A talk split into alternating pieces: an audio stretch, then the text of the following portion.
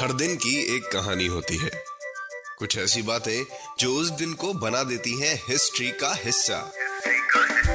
तो आइए सुनते हैं कुछ बातें जो हुई थी in this day's history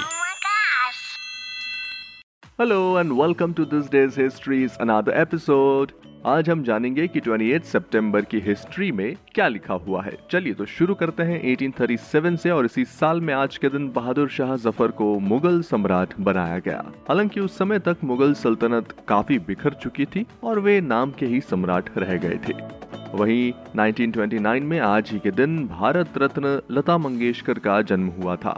Lata Mangeshkar ने सात दशकों में कई मशहूर गीत गाए। उन्होंने 36 से भी ज़्यादा लैंग्वेजेस के सॉन्ग्स में अपनी आवाज़ दी। 1974 में the Guinness book of world records में लता मंगेशकर का नाम इतिहास की सबसे ज़्यादा रिकॉर्डेड आर्टिस्ट के नाम से दर्ज है। वहीं 1928 में सर अलेक्जेंडर फ्लेमिंग ने एक फंगस की खोज की थी और उस पर रिसर्च करने पर मालूम हुआ कि ये फंगस बहुत से खतरनाक बैक्टीरिया को खत्म करती है। ये फंगस पेनिसिलिन थी और बाद में इसी से एंटीबायोटिक दवाओं की शुरुआत हुई।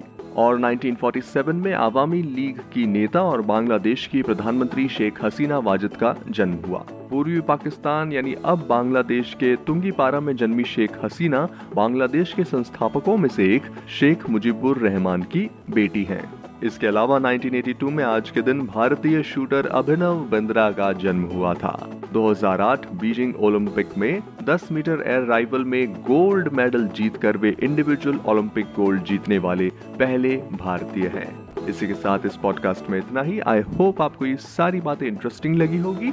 और अगर आप हिस्ट्री के फ़ैन हैं तो चाइम्स रेडियो का ये वाला पॉडकास्ट दिस डेज़ हिस्ट्री को ज़रूर लाइक शेयर और सब्सक्राइब कर ले, ताकि आपसे इसका कोई भी एपिसोड मिस ना हो जाए। Till then see you and always keep chiming